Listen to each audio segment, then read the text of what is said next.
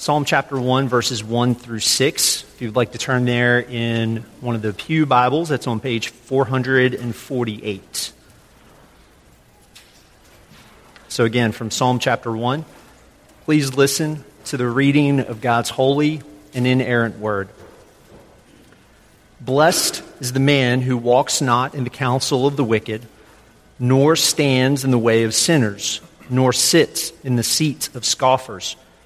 But his delight is in the law of the Lord, and on his law he meditates day and night. He is like a tree planted by streams of water that yields its fruit in its season, and its leaf does not wither.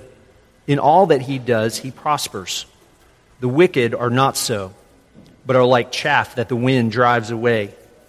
Therefore, the wicked will not stand in the judgment, nor sinners in the congregation of the righteous. For the Lord knows the way of the righteous, but the way of the wicked will perish. The grass withers and the flowers fade, but the word of our God stands forever.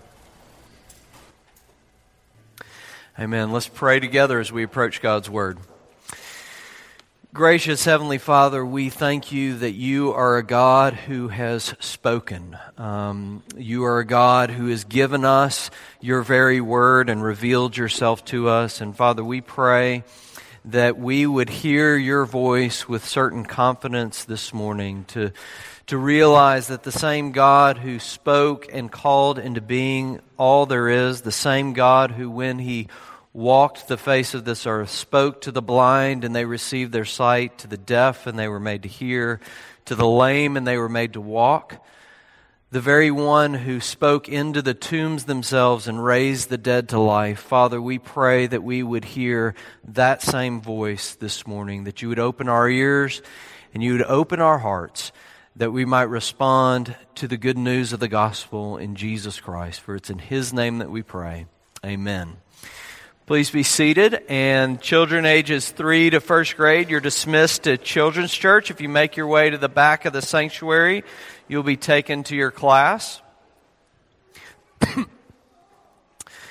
if you've been with us for the past few months, it might feel a little weird uh, that we opened up the Psalms this morning because we've been in Genesis for some time now. We've been going through Genesis, and we're going to take a break for a few weeks and we're going to do a short series um, through the book of Psalms or through the first portion of the book of Psalms. Um, and this is actually, it's hard for me to believe, but this is actually going to be our, our little summer series through May, June, and July. It's hard to believe that summer is fast uh, approaching. But um, so we're starting with Psalm 1 because where do you start? You have to start at Psalm 1. Uh, Psalm 1 is an introduction to all 150 Psalms. Um, and as the entrance to the book of Psalms, this psalm in particular is saying to us this morning that the main thing for you to figure out in this life is if you are blessed. If you are the blessed man, the blessed woman that's mentioned in this psalm, uh, that's the first word of this psalm, and it's a word that you know could also be translated happy, but not, it's not talking here about a fleeting, temporary happiness, momentary happiness that's based on favorable circumstances in your life, right?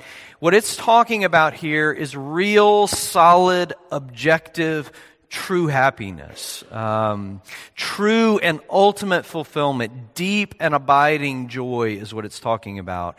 And Psalm 1 is really saying, it's saying the search and the hunger and the thirst for this kind of happiness, it is the deep thing that is driving you in all of life. And until you get this, nothing else matters. Um, the band U2 is touring right now, if you didn't know. Um, and that tour is celebrating the 30th anniversary of their album, one of the greatest albums of all time, I think, uh, Joshua Tree.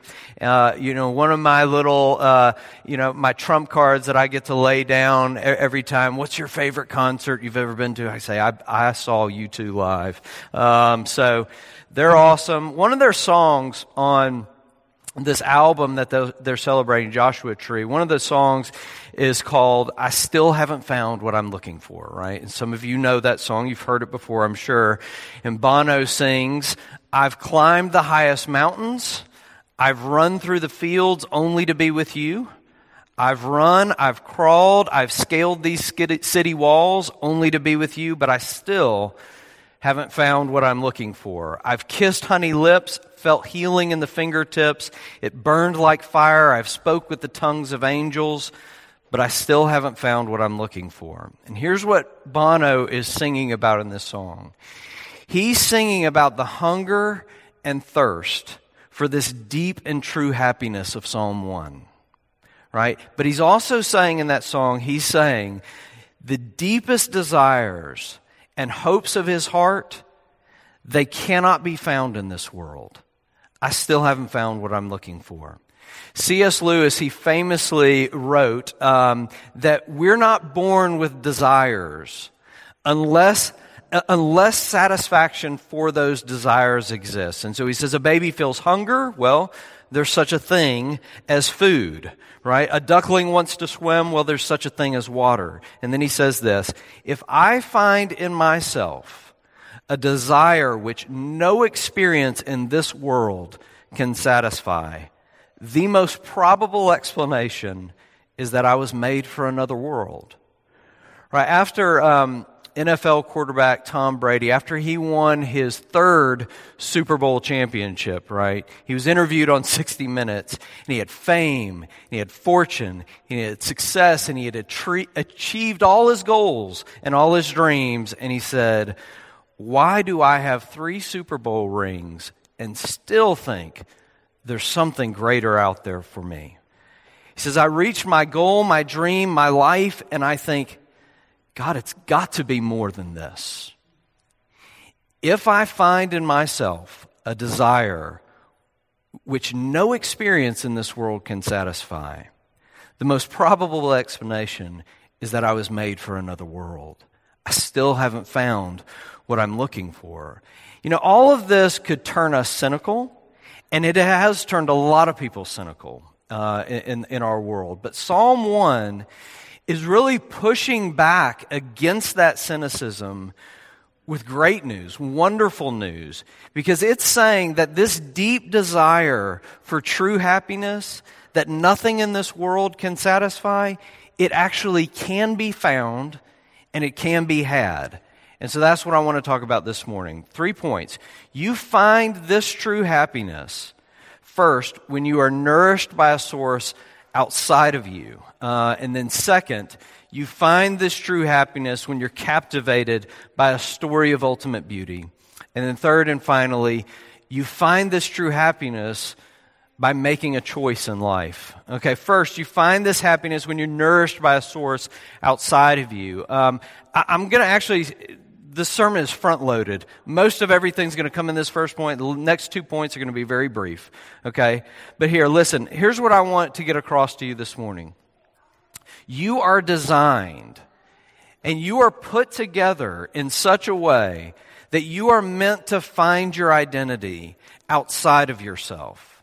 And only when you find your identity outside of yourself can your identity become unshakable and consequently your joy and your, and your peace and your happiness become unshakable and untouchable. And listen, only when you find your identity in something outside of you, right, outside of yourself, is that when you become set free in this life to struggle instead of your constant struggle in life to be free.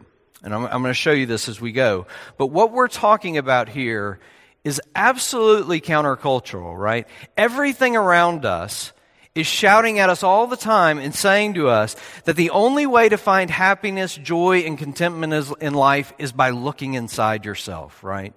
And Psalm 1 says, to find true happiness, you have to find your nourishment. You have to find your life. You have to find your identity outside of you. In verse 3, the psalmist employs this great little metaphor here of a tree that's planted by streams of water. And that's what he's using to describe this blessed man or this man who's found true happiness. And the picture that he's using here is of a tree that's been uprooted from one place. And it's actually been planted by, transplanted to a stream of living water and planted there. No longer does this, no longer is this tree's life dependent upon the ups and downs of the seasons and rain, uh, whether it rains or not, right? It's planted by this stream so that its roots receive this constant nourishment. Um, and though this is the environment that you would assume that all trees would like to be in, where they would flourish, I think you've probably noticed that trees are not often uprooting themselves and going in search of water and planting themselves by streams of water, right? This tree is dependent on someone outside of it to come and dig up its roots and pick it up and transplant it by the stream of water. Now listen, here's what a Christian is. A Christian is someone whose life has been interrupted by someone from the outside and planted in grace.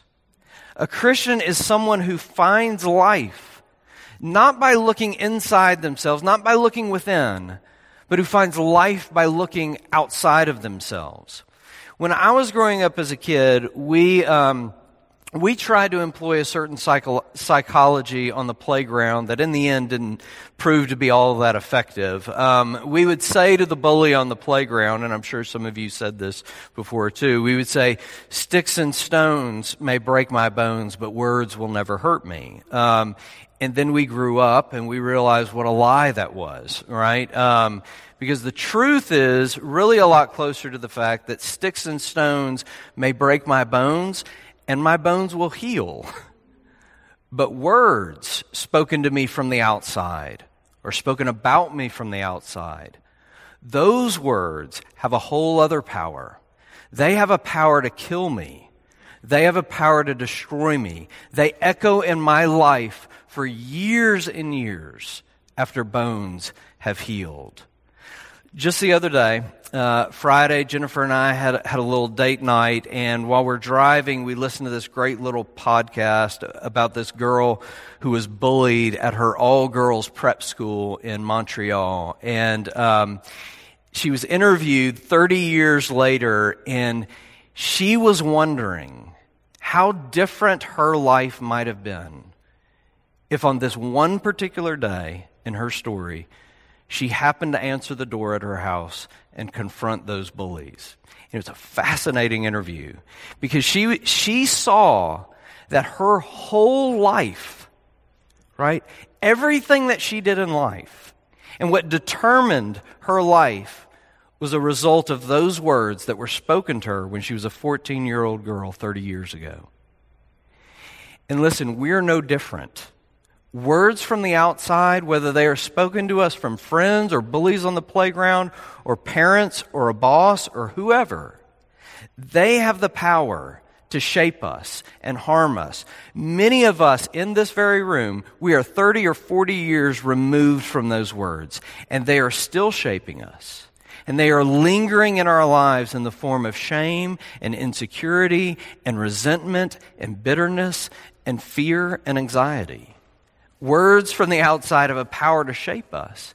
And our culture's response has been to tell us that you need to look within to find your true value.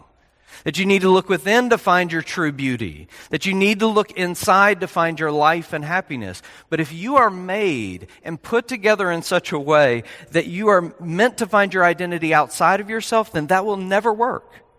And it's why you can tell yourself a thousand times a day, I'm wonderful. I'm great. I'm enough. I'm pretty. whatever your thing is, right? But one person can come along whose opinion you value, whether that be a spouse or a friend or a boss, and they can say to you one time, You are a crushing disappointment. You are not enough. You are ugly. And in the blink of an eye, your thousand self affirmations vanish like the wind or with the wind. And the question I want to ask is what if your life could be interrupted by someone from the outside? What if that someone's opinion of you truly mattered, ultimately mattered? And what if you could actually trust that voice? And what if that voice proclaimed with certainty, Not that you are ugly or that you're not enough, but that you're a treasure and that you're beautiful and that you're loved and that you're enough. Words like that, I would put it to you, could wash over you like streams of living water. And they could undo all kinds of brokenness in your life if you could get those words. If you had those words spoken to you from the outside, your identity could become untouchable by life circumstances. You wouldn't have to be so defensive about everything, right? You could hear criticism in your life without being crushed by it. You could be praised without becoming arrogant. You could stop using and manipulating others to prop up your fragile self image and actually start loving people and serving others for them, not for you. Rooted and nourished, stable. I mean, that's what the blessed man is, is what Psalm 1 is saying. But the wicked, Psalm 1 says in verse 4, they're like chaff, right? They're blown by the wind. They, they can't stand in the judgment, verse 5. If words of grace and assurance and love were nourishing the very roots of your life, the core of who you are, you would become unshakable. Right? And what's more, you would finally be free in this life to struggle instead of your constant struggle in life to get free or to be free. Several years ago, I saw this interview with a basketball Hall of Famer named Bill Russell, um, and he was one of the greats. Um, played on back to back high school state championships and then went to college and played on back to back college championship teams. And then he made it to the NBA where he managed to play on 11 NBA championship teams. So not enough fingers for the rings, right?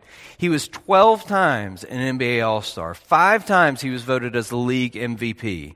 He had, he had other awards given to him. He had a lot, is my point. Um, but he was being interviewed because he had received the Presidential Medal of Freedom. Um, and if you were watching this interview, you would, you would have thought this too, because it was very obvious that of all the honors he had received in life, this one meant more to him than all the others. And so the interview asked him if this indeed was the greatest honor of his life compared to all these other honors. And I wrote down what he said. He said, no. He said, it's a close second, though. And then he said this He was about 75 or 76 year old, or 76, when my father said to me one day, You know, I'm proud of you. And I'm proud that you're my son. And I'm just as proud that I'm your father. And Bill Russell said, You can never top that.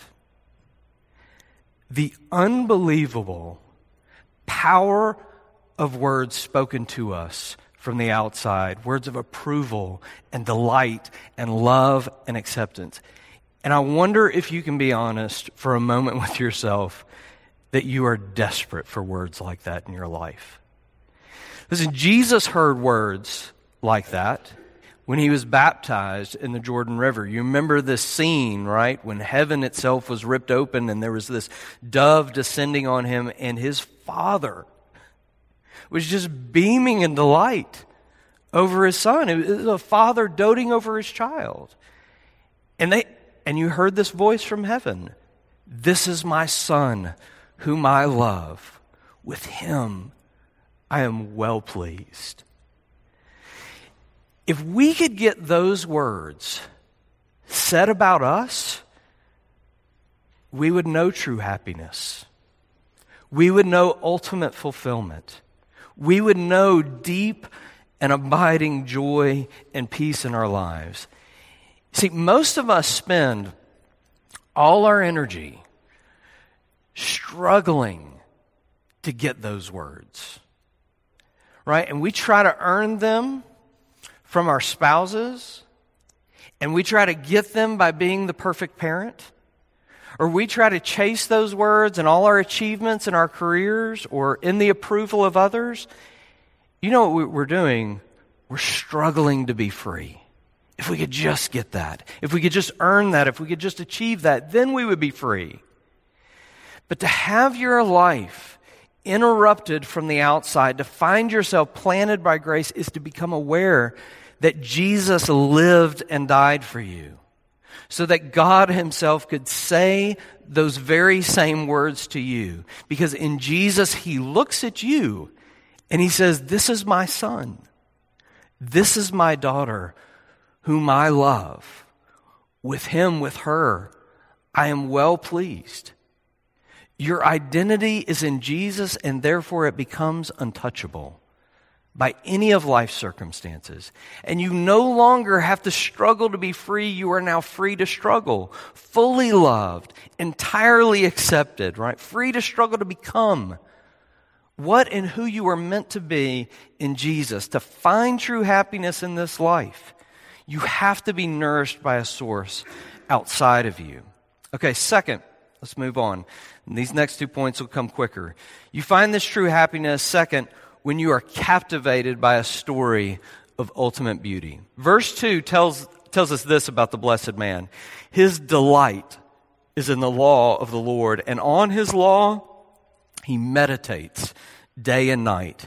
You know, for many of us, we, we, see that word law and immediately we, we think rules. Um, but the Bible often uses that word law in a much broader sense uh, than just talking about God's commandments, to talk about the whole story of God's revelation, the whole story of the Bible. And that's exactly what I think is happening here. See, the psalmist isn't saying, Blessed is the man who loves rules. Um, there are many of you in this room who love rules and you're not happy. Um, makes you miserable, in fact. Um, but listen, he, what he's saying is, he's saying, the happy man, the happy woman is captivated by the story of the Bible, by God's story of redemption, captivated by a story of ultimate beauty. Some of you have heard me say stuff like this before. It's based on something I once read in, uh, from G.K. Chesterton. Um, Chesterton writes about how there is this story underneath all of our fairy tales. And so he wrote that there is the lesson of Beauty and the Beast, that a thing must be loved before it is to become lovable.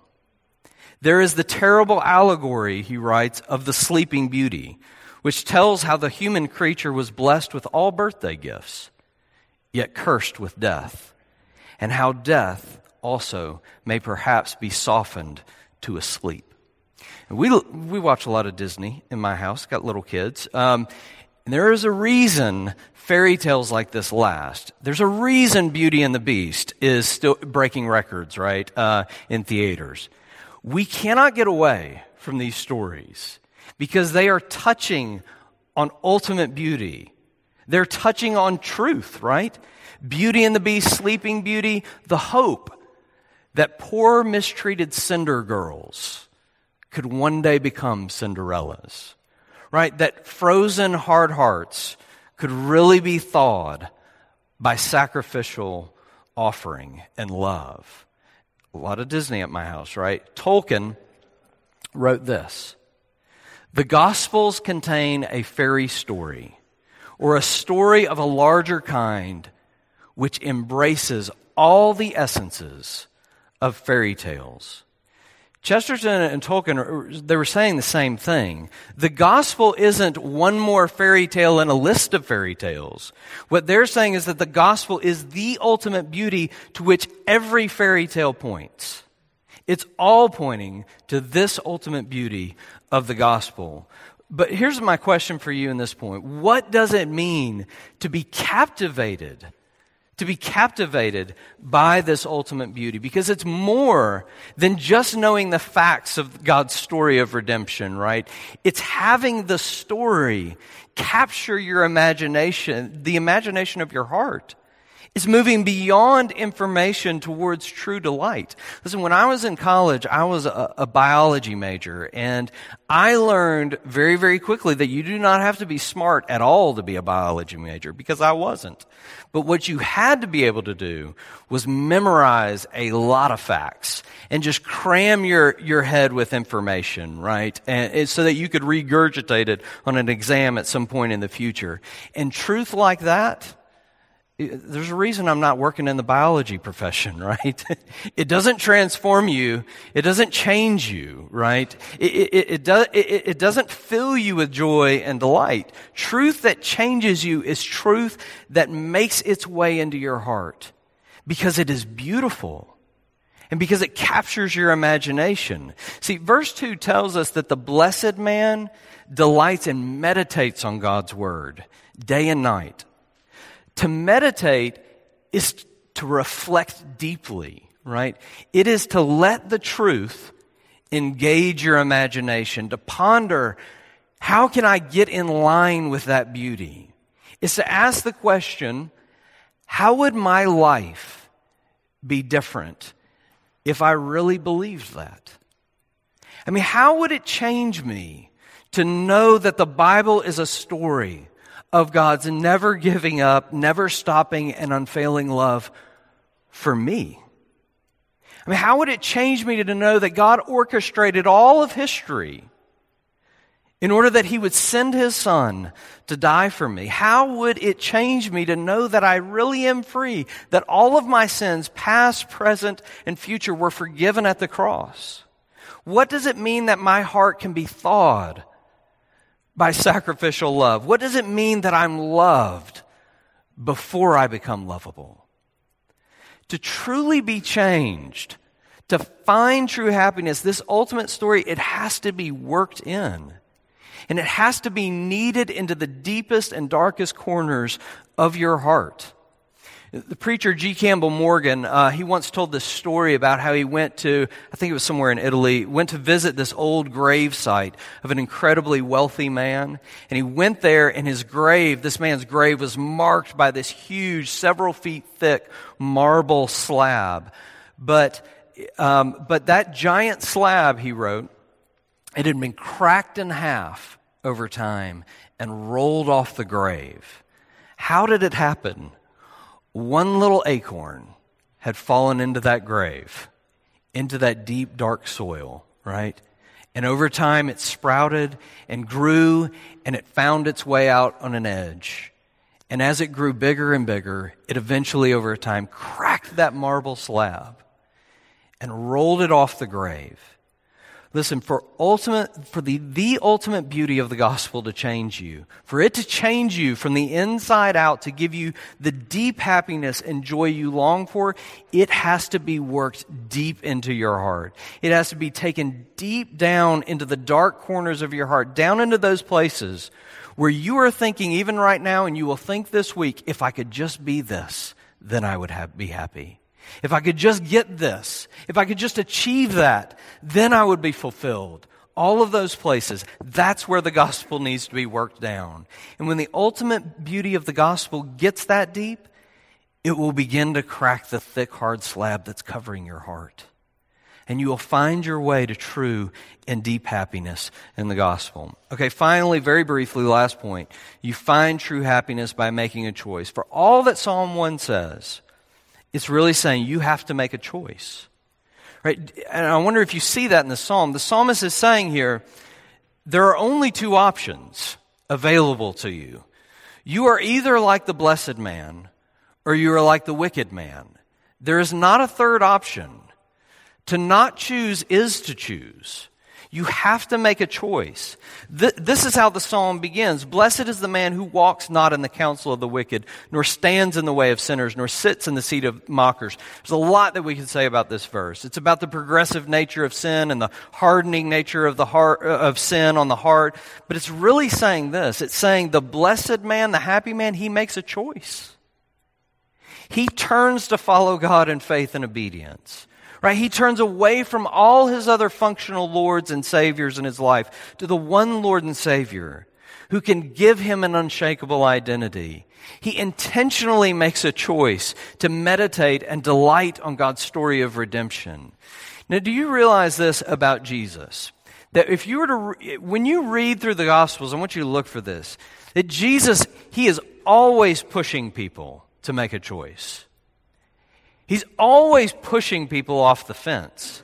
No one ever interacts with Jesus and just says, nice sermon, preacher, and then goes away and forgets about it, right? And just, no one just dismisses him, right? He's constantly pushing people. He's constantly saying to people, you can love me or hate me, right? You can worship me or reject me.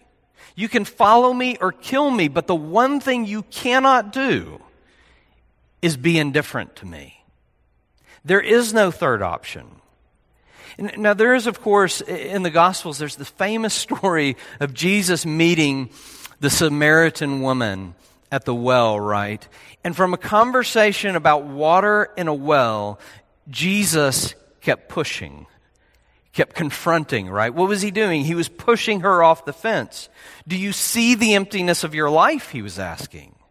Do you realize how thirsty you really are? He was asking. You've had five husbands, and the one you're with now is not your husband at all. You're searching for life, he was saying. You're searching for happiness. You're searching for fulfillment. Don't you see deep within you? You have a desire which no experience in this world can ever satisfy. You've been searching, but you have not found what you're looking for. You have to make a choice. You can either keep coming back to this well and stay thirsty, Jesus was saying, or I can give you water, living water, streams of living water that you can draw on and never be thirsty again. Now, how is it that Jesus can make that offer to her? And how is it that he can make that offer to you today? It's because on the cross, don't you remember, he was so, so very thirsty. And Isaiah tells us he was poured out like a drink offering. On the cross, he became sin. He became chaff and was blown away by the judgment of his Father. And the gospel is saying he did all of that for you so that you would never need thirst again, so that you could have an untouchable identity in him so that you could forever delight in God's story of redemption that will change you from the inside out. Are you the blessed man, the blessed woman? Let's pray together. Gracious Heavenly Father, we thank you for your word this morning. We thank you each week that you have given us your word and that your word is a light unto our path. Uh, Father, we pray that we would see by faith how that path leads us to Jesus and to the living water that is found in Him. Father, we pray that you would help us to be the blessed man, blessed woman of Psalm 1, that you would interrupt our lives by your grace, that you would plant us and nourish us in the good news of the gospel, and that it would change us from the inside out. For it's in Jesus' name that we pray. Amen.